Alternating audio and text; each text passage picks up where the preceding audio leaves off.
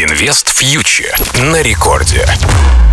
Всем привет! Вы слушаете Радио Рекорд, с вами Кира Юхтенко, и это наш еженедельный выпуск э, от Invest Future. Обсуждаем ситуацию в мире экономики и финансов.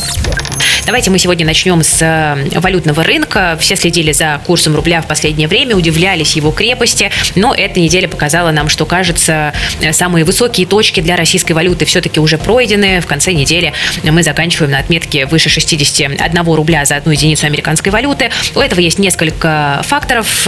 Во-первых, закончился налоговый период, что традиционно способствует ослаблению рубля, когда экспортеры прекращают продавать валюту чтобы расплатиться по налоговым обязательствам. Во-вторых, была определенная политическая воля. Мы помним, как э, тот же Минфин заявил о планах задействовать разнообразные э, рычаги для того, чтобы ослабить курс валюты, чтобы наполнить бюджет и помочь экспортерам. Мы также с вами видим, что действует и разрешение на вывоз э, за рубеж иностранной валюты в сумме до 1 миллиона долларов в месяц. И, кажется, многие люди с крупными капиталами решили этим окном возможностей воспользоваться, пока еще ходят переводы по свифту. С этим в последнее время время становится все сложнее. А, Тиньков э, у себя, например, эту опцию запретил, многие другие банки повышают комиссию, и нужно быть готовыми к тому, что через несколько недель вывести деньги за рубеж через SWIFT может стать фактически невозможно. Вы должны это понимать и учитывать э, при формировании своей личной финансовой стратегии. Ну, а в целом также надо понимать, что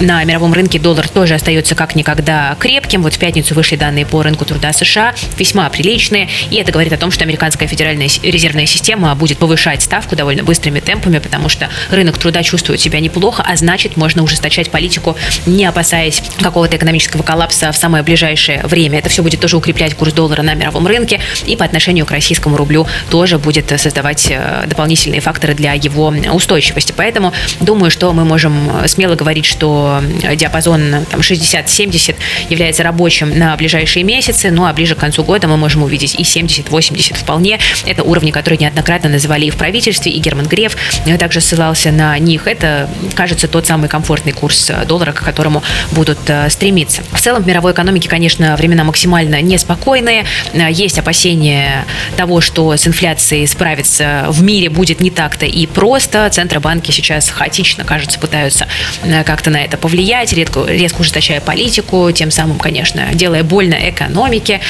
Ну и вот на этой неделе было такое очень яркое событие. Это отставка премьер-министра Великобритании Бориса Джонсона. Конечно, у этого были там определенные социальные там, скандалы, которые за этим стояли, но основной фактор, как всегда, конечно же, экономический. Великобритания страдает от высокой инфляции, и это связано с мировым энергетическим кризисом, и это одна из причин, почему рейтинг Бориса Джонсона стал рекордно низким, и он был вынужден, по сути, покинуть свою позицию. Здесь многие, кстати, задаются вопросом, а станут ли лучше взаимоотношения России и Великобритании после отставки ставки Джонсона, может быть, как-то смягчится санкционное давление на российскую экономику. Но на это я бы, наверное, не рассчитывала, потому что один из основных фаворитов э, на эту позицию сейчас это Бен Уоллес, который известен довольно жесткими высказываниями в адрес российской стороны, поэтому э, здесь надо понимать, что, конечно, с этой точки зрения ожидать послабления не приходится, но, с другой стороны, интересно то, что в условиях энергетического кризиса, конечно же, э, Европа заинтересована в российском газе, Европа, кажется,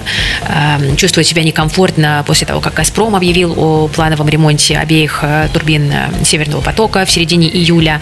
И есть сомнения в том, что после завершения ремонта газ будет э, идти в необходимом объеме. И уже на этой неделе мы видели, что западные страны готовы идти на какие-то уступки, в том числе по отношению к «Газпрому», именно потому, что приближается зима, цены на топливо высоки, хранилища пустуют, и, в общем-то, эта ситуация вызывает довольно большие опасения опасения.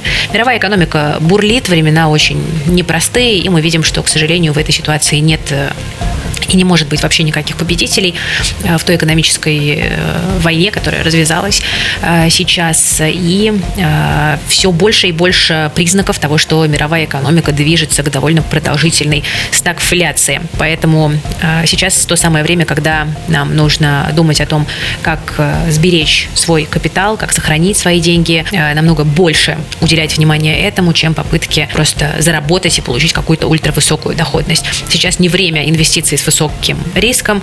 Сейчас то самое время, когда можно попробовать, там, допустим, на российском рынке отхватить себе облигации с э, доходностью там, выше 10%. Еще есть такие опции. И считать это довольно большой удачей, да, потому что ставка будет э, дальше снижаться. А сейчас то самое время, когда можно искать там недооцененные акции на российском рынке, конечно же, но понимать риски. Да, «Газпром» нас уже научил тому, что бывает с теми, кто рассчитывают на гарантированные и высокие дивиденды в 18%. Поэтому с рынком акций в целом сейчас нужно быть аккуратными. Да. Российский рынок э, действительно дешев по мультипликаторам, но надо понимать, что у многих компаний будут проблемы в ближайшие месяцы, поэтому если вы не готовы к просадкам, то к акциям вам лучше вообще не подходить и довольствоваться облигациями. Если готовы, то да, действительно можно искать бумаги, которые все еще торгуются с дисконтом.